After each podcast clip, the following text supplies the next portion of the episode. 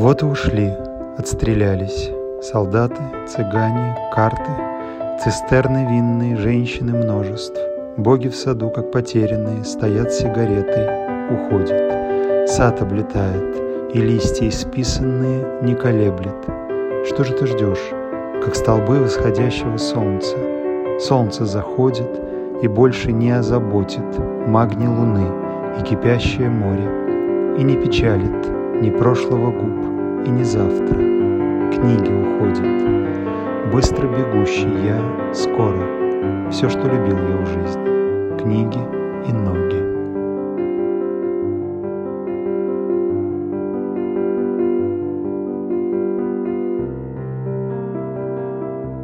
Книги и ноги.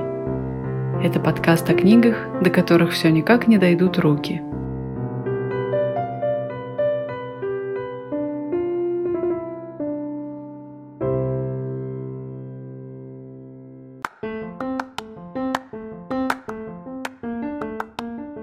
Привет, друзья! Это подкаст «Книги и ноги», и я его ведущая Наташа Хигази. Сегодня прозвучит рассказ советского писателя Бориса Васильевича Бедного. Пожалуй, самая известная работа этого автора – это повесть «Девчата», по которой была снята популярная одноименная кинокомедия. Кроме того, Борис Бедный – это автор замечательных рассказов. И я предлагаю сегодня вашему вниманию рассказ «Каппа».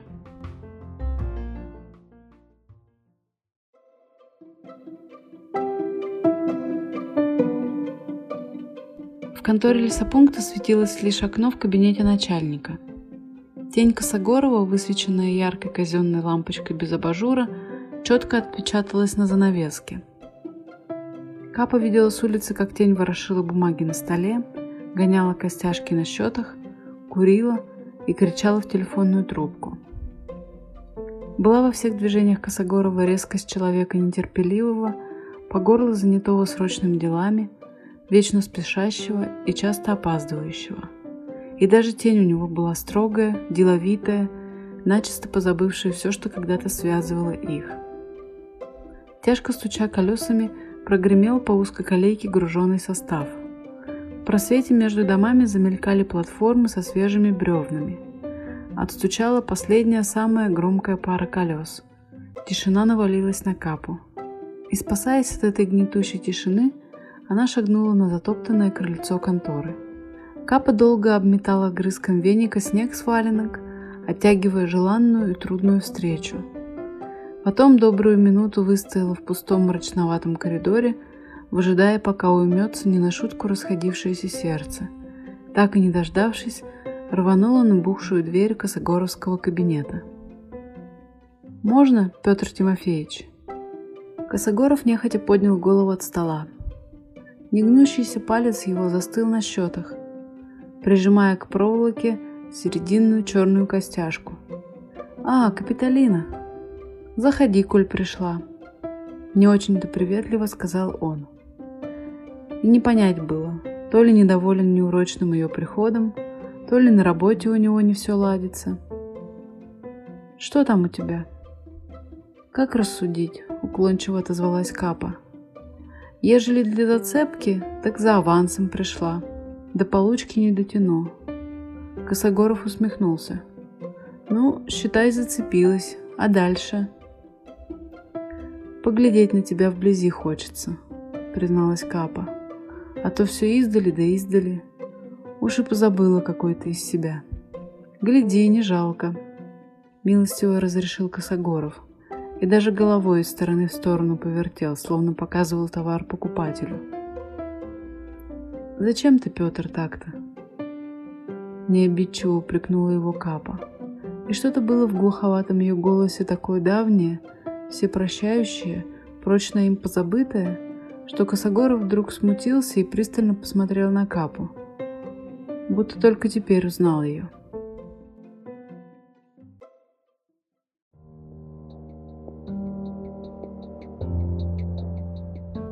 Последние годы Косогоров редкий день не видел ее, но занятый неотложными своими делами, давно уже как-то не замечал. А теперь вот разглядел в этой пожилой расплывшейся женщине молодую капу, с которой мальцом бегал в школу, а позже, перед самой войной, крутил начальную свою любовь. Зазвонил телефон. Косогоров, не глядя, привычным движением взял трубку, послушал и сказал с досадой. «Зря тревожитесь. Сполна дадим все кубики. И пиловочник, и рудстойку. Кровь из носу. Отдадим. Сказал же». Он бросил трубку, наткнулся глазами на капу и насупился. «Да что там у тебя, кроме аванса? По какому вопросу?» «Да не по вопросу я, Петя. Поговорить нам давно пора», — убежденно сказала Капа. «Как ты с войны вернулся, ни разу по душам не потолковали. Сколько лет прошло, а мы все в молчанку играем». Косогоров поморщился. Терпеть он не мог этого переливания из пустого в порожнее. Что сделано, то сделано. Так стоит ли без толку вспоминать? Только себе и другим душу бередить. Давай по порядку. Самым строгим своим голосом, каким распекал нерадивых лесорубов, сказал он. Так вот, насчет аванса. Бухгалтерия уже вся разбиралась по домам, да и не богато у нас в кассе. Я тебе лучше из своих дам.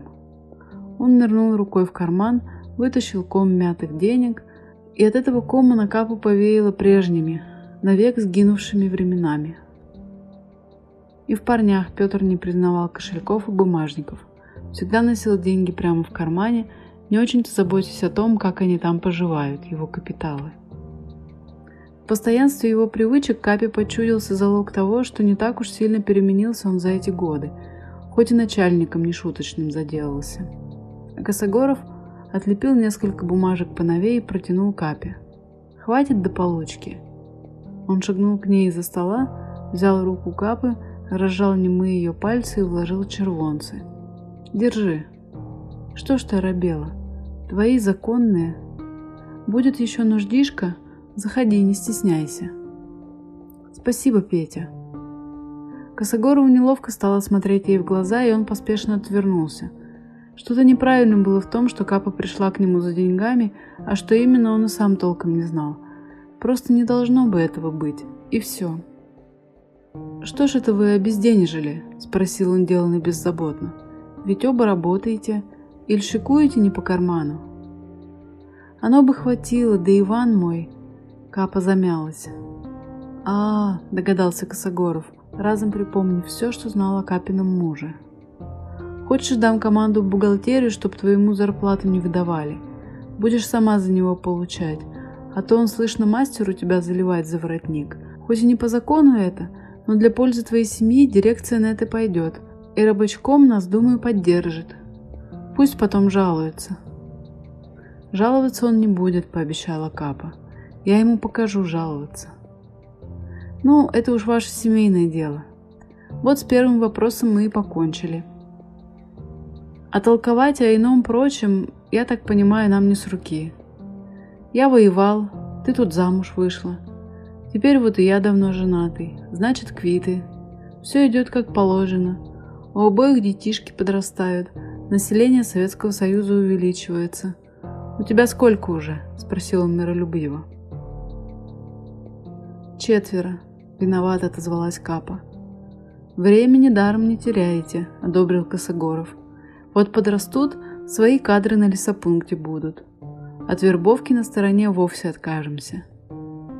Капа поникла головой и схлипнула. Косогоров смущенно кашлянул и без надобности переложил пухлые папки на столе. Он не выносил женских слез, а таких вот вызванных им самим и подавно. «Ну чего ты, Капитолина?» – пристыдил он. «Я же так просто сказанул, не со зла. Все время о работе думаешь, вот и ляпнул. А зла на тебя я давно не держу уже. Это точно. И правду простил? Шепотом спросила Капа, вытирая слезы кулаком. С первоначалу, как с войны вернулся, обидно было, не скрою. И на кого, думаю, променяла? Ведь неказистый он у тебя. Неказистый, охотно согласилась Капа, радуясь, что есть на свете такие бесспорные вещи, где мнения их с Петром полностью совпадают. Еще какой неказистый. Вот видишь. А теперь все рассосалось, так что не сомневайся, живи себе. Спасибо, Петя, порадовал ты меня. поблагодарила Капа, так горячо, будто Косогоров снял камень с ее души. Она заправила под платок вывившуюся прядь волос и, глядя поверх плеча Косогорова на плакат «Береги лес от огня, он твой», тихо сказала. «А я прошлым летом на том берегу была». «На том берегу?» Переспросил Косогоров, смутно чувствуя, что Капа говорит неспроста, но не догадываясь еще, что скрыто за ее словами. «В двадцать восьмом квартале?» Капа с ласковой укоризной глянула на него. Да не в квартале, Петя, в том лесочке левее озера, куда мы малолетками по голубик ухаживали. В нашем лесочке. Неужто запамятовал? Там теперь как на кладбище. Лесорубы твои весь лес подчастую извели. Только пенечек и остался от той березы, где мы впервые миловались. Посидела я на нем, поплакала. Да, из того квартала мы много кубиков вывезли. Косогоров трудно откашлялся. Эх, Капа, ну что старое ворошить? Ведь все равно не вернешь. Так-то оно так, согласилась Капа. Да ты хоть послушай, как я за Ивана своего замуж вышла. Может, как-нибудь в другой раз? Косогоров повел головой в сторону письменного стола, заваленного бумагами. Видишь, сколь тут всего поднакопилось. Ничего, пусть работенка твоя хоть разок потеснится, сказала Капа с неожиданной несговорчивостью – Точно стародавняя ее любовь к Косогорову и поныне давала ей какие-то прочные и неоспоримые права на него. Потом наверстаешь. «Ну, говори», – стался Косогоров, признавая против воли сомнительные эти права Капы, если не на него самого, так, по крайней мере, на ненормированное его начальническое время. Капа перевела дух, как перед прыжком в ледяную воду. Много раз в мыслях она рассказывала свою историю Петру, а теперь вот как приспела говорить вслух, вдруг заробела и повела рассказ издалека.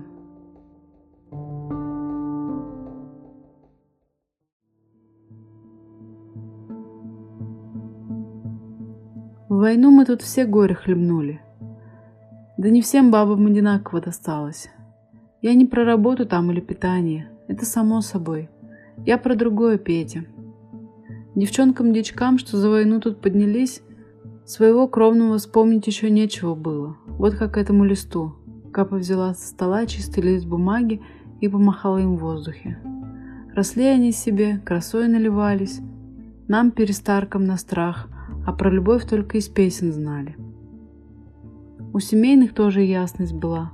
У кого мужиков еще не поубивало, те письмами треугольными с фронта жили. Почтальона задабривали, чтоб похоронную не приносил. А те, кому ждать уже некого было, те по ночам в подушке выли. Днем за работой и хлопотами по хозяйству им и оплакать кормильцев некогда было. Но таким вот, как я, ни девкам, ни бабам, горше всех пришлось. Мы и вас поджидали, и с молодостью своей прощались. Что ни год, мы все больше старели и дурнели, впустую. А военные годы, Петя, длинные были, каждый за три считай, а то и за всю пятилетку – мне и тут не повезло. Лучшие мои годочки на войну злодейку угадали. Так уж видно на роду написано. И главное, твердости у меня не было никакой. Ну кто я тебе? Ни жена, ни невеста. А так, дроля мимолетная. Я совсем тут измучилась тебя поджидаючи. Письма ты редко писал. И такие они куцы были, как сводки военные. Освободили еще один город, идем на запад, не умею я писем писать. С опозданием в полтора десятка лет покаялся Косогоров. Что на бумажке скажешь? Я не в обиду, Петя, а просто, как оно было. Когда Иван мой из госпиталя заявился, мы тут вовсе обезмужичили. Мой Ванюша сразу это заприметил и стал цену себе ужасно набивать. Его хоть и по инвалидности списали, но вся хворь у него внутри сидела, а снаружи все на месте. И руки, и ноги, и глаза – совсем справный мужчина. Против других инвалидов он в полном комплекте был и ужасно этим гордился. На девок наших и не глянет, а только знает взад-вперед по поселку вышагивает, да на губной трофейке пиликает. Любуйтесь, мол, мне не жалко. Он так про себя рассудил, что все наши девки на него сразу попадают. А мы, Петя, хоть и соскучились по мужскому духу, а над таким замухрышкой только смеялись. Он и так из себя не шибко видный, а после госпиталя совсем худючий стал. Шейка-то тоненькая, но прямо воробей в гимнастерке. Зазвонил телефон. Косогоров приподнял и тут же опустил трубку. Капа благодарно кивнула ему головой. Так, смеясь и беды своей не чуя, подсела я раз к Ивану в столовке. Вблизи он мне еще паршивей показался. И тут одежонку его я разглядела. Все мы тогда чистоту не шибко-то соблюдали.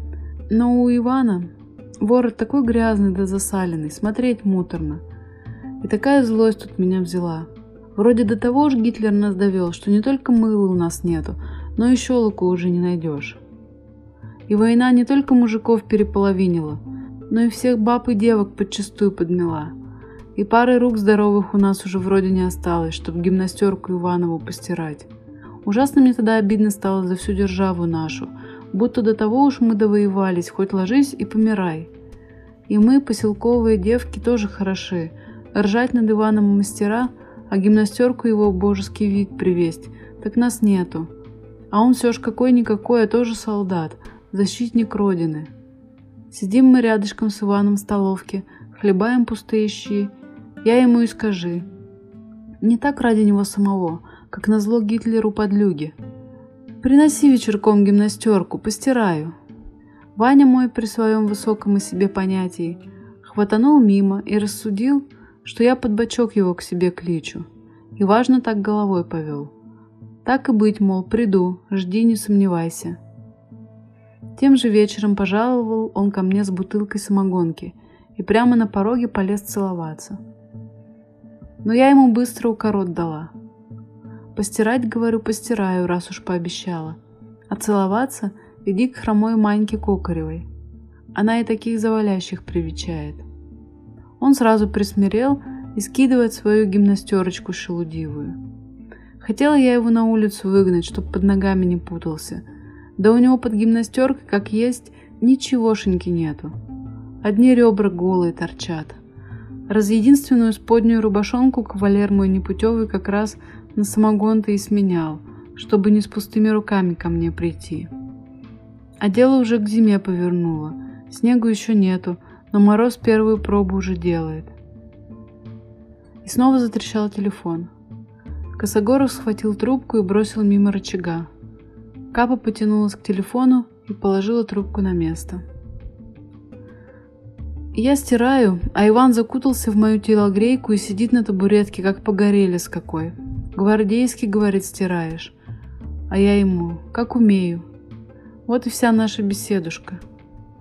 Повесила сушиться гимнастерку, и стали мы с устатку пить самогон из одной кружки – Второй в те поры у меня в хозяйстве не водилось. Он, как мужику положено, длинными глотками пьет, я короткими. Выпиваем мы таким путем, и чтоб молча не сидеть, я возьми и спроси у него, где он воевал. Думка у меня была, может, на одном фронте с тобой? Кабы знала, чем обернется, так не спрашивала бы. И стал Иван рассказывать, чего на войне навидался. А он, Петя, когда в пол пьяно пьян, выпукло так говорит – Прямо картинки рисует. Сразу все проступает. Вроде рядом с ним стоишь и своими глазами видишь. Такой вот талант у него на мою беду отыскался. Больше никаких талантов нету, хоть шаром покати. А этот вот, грех соврать, имеется. Видать, кому что. Иван рассказывает, какие ужасы ему на войне пережить довелось, а я, Петя, и тебя на его месте вижу, и всех наших поселковых парней, каких на войну забрали. И так мне всех вас, мужиков, какие на фронте бедуют, жалко тут стало, будто дети вы мои родные. Вот и не было еще тогда у меня своих детей. А померечься же такое. Капа потупилась и сказала так тихо, что Косогоров не все расслышал, а переспросить не осмелился. «Я не выкручиваюсь, Петя», но мне тогда так привиделось, вроде я вас всех на войну отправила, а сама за вашими спинами в безопасном затишке спасаюсь. Вижу, как вас пулями там решетят, танками давят, бомбами на куски рвут, а защитить вас нету у меня мочи. Аж сердце у меня зашлось.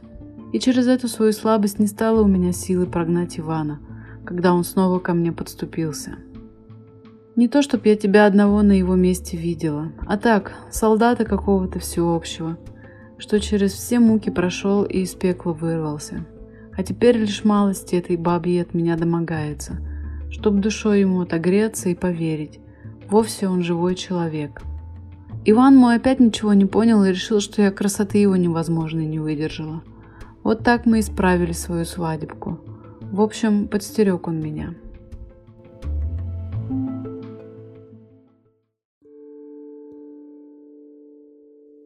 Капа умолкла и украдкой глянула на Косогорова, выжидая, попрыгнет он ее старым грехом или утешит. Косогоров и сам чувствовал, что позарез надо ему сейчас что-то сказать Капе, но все нужные слова куда-то вдруг запропастились.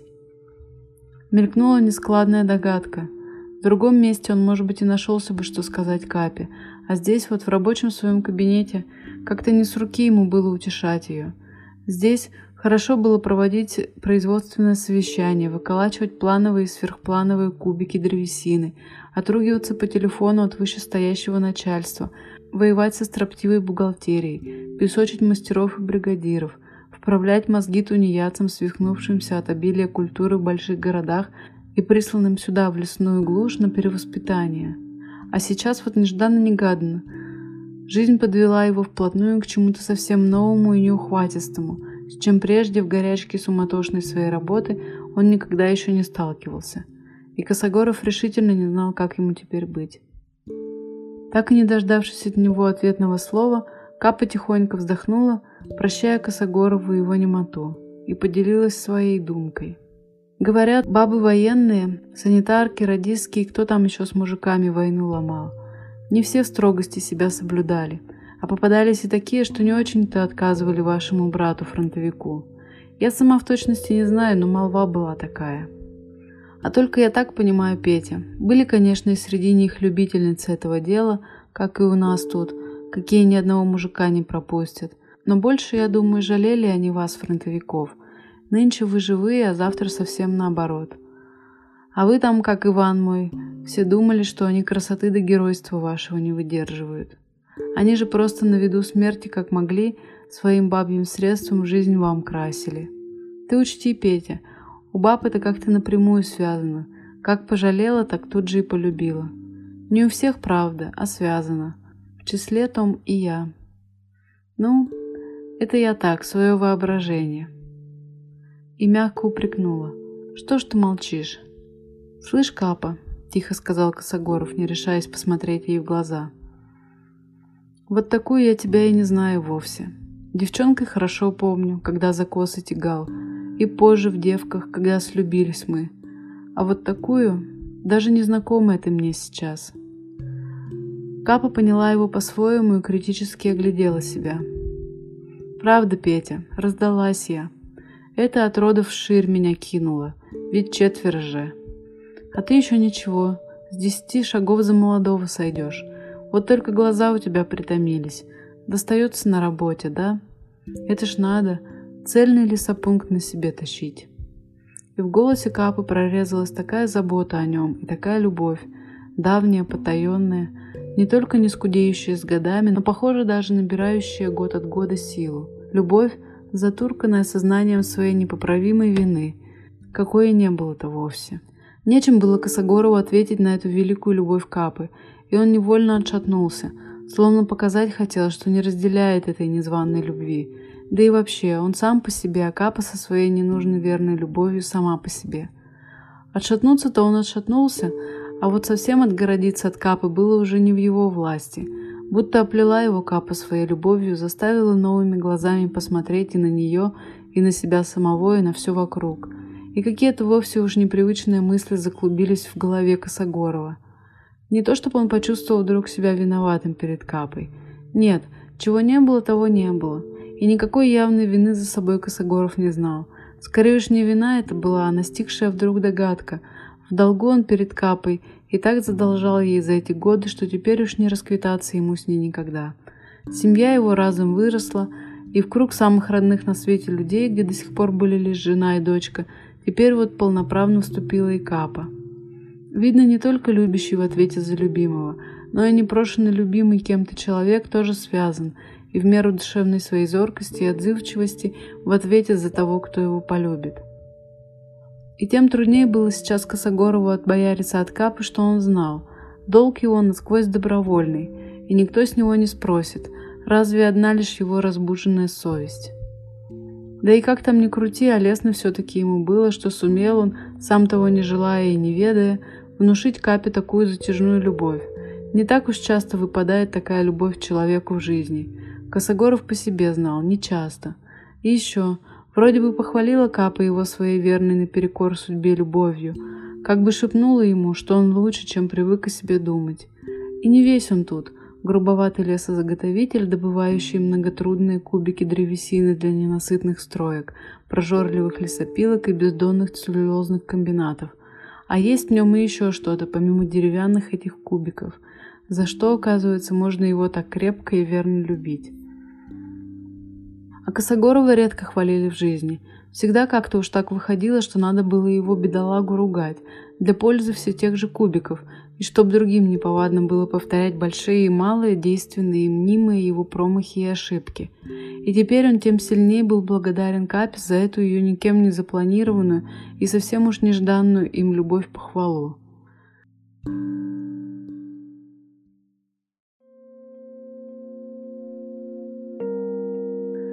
Мысли эти были вновь Косогорову, да и не успел он их додумать до конца. Из коридора донеслось вдруг громкое и нахальное пиликанье – Мотив был нечеток и, едва возникнув, тут же пропадал в путанице нестройных звуков.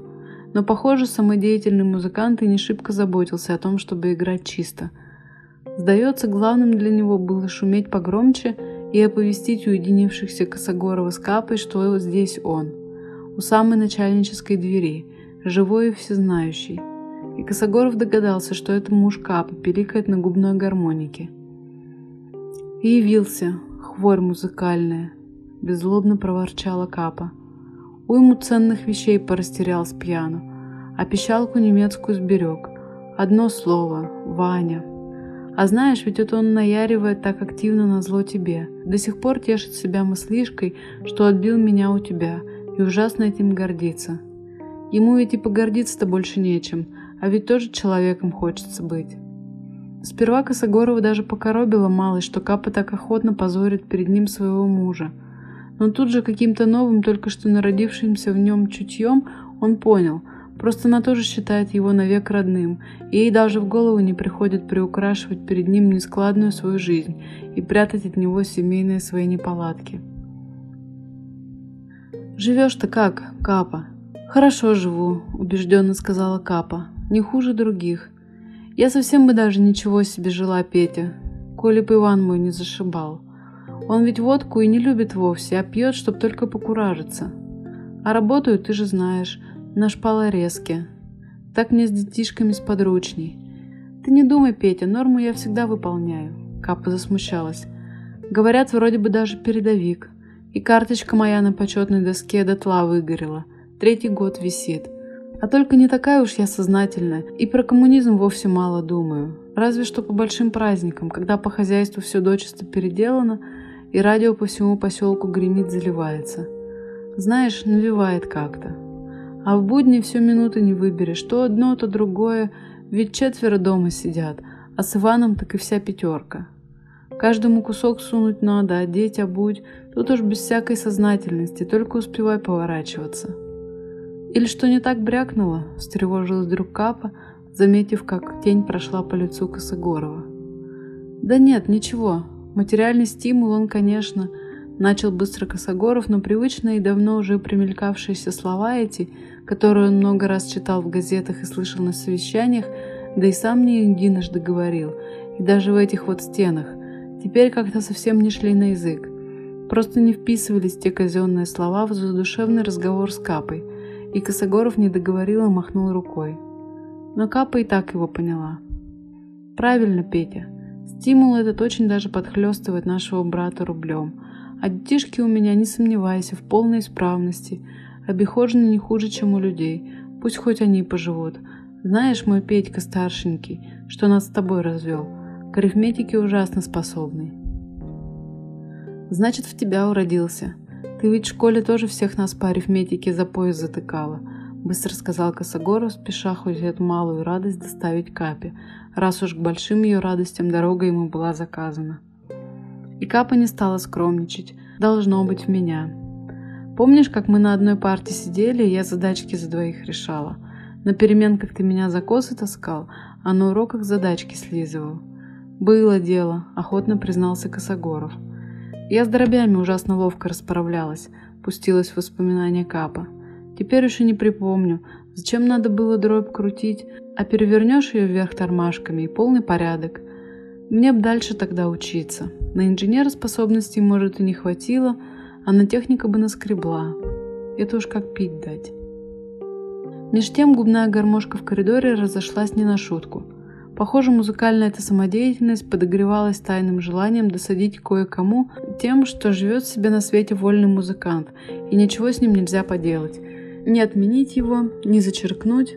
Никому, даже самому начальнику лесопункта, со всеми его знаменитыми кубиками, придирчивыми мастерами и бригадирами, скупой бухгалтерией и даже со всей неправильной насквозь глупой любовью к нему Капы. «Ишь, как выводит», — посочувствовала Капа. «Старается дьявол, что твой композитор. А пойду-ка я, Петя, пока магазин не закрыли. Спасибо за разговор, уважил ты меня». Она протянула руку лопаточкой, застенчиво и неумело, как делают это женщины, выросшие в глухих лесных поселках. И тут Капа заприметила, что с Петром что-то творится. Новое и непривычное мягкое выражение с трудом обживало мало к нему приспособленное лицо Косогорова – оно пробивалось изнутри, все никак не могло пробиться и угадывалось лишь в потеплевших против обычного глазах, да еще, пожалуй, в руках, что самовольно, без ведома хозяина, теребили бумаги на столе. Косогоров перехватил пристальный взгляд Капы, поспешно сунул провинившиеся руки за спину и сразу замкнулся на все свои надежные начальнические застежки. И теперь ничто уж не напоминало о недавней его размягченности. «Аванс я тебе с получки возверну», — пообещала Капа на прощание. В остатный разок глянул на своего любимого искристыми от набежавшей слезы глазами и вышла, тихонько прикрыв дверь. Косогоров рывком придвинул к себе ворох бумаг на столе, но добрую еще минуту не замечал их, незряче уставившись на дверь, за которой скрылась Капа. Слышно было, как в коридоре она сказала мужу густым шепотом. «Ну пойдем, соблазнитель». Въедливое пиликанье гармоники разом оборвалось. Точно горемычный музыкант проглотил свою песклявую трофейку.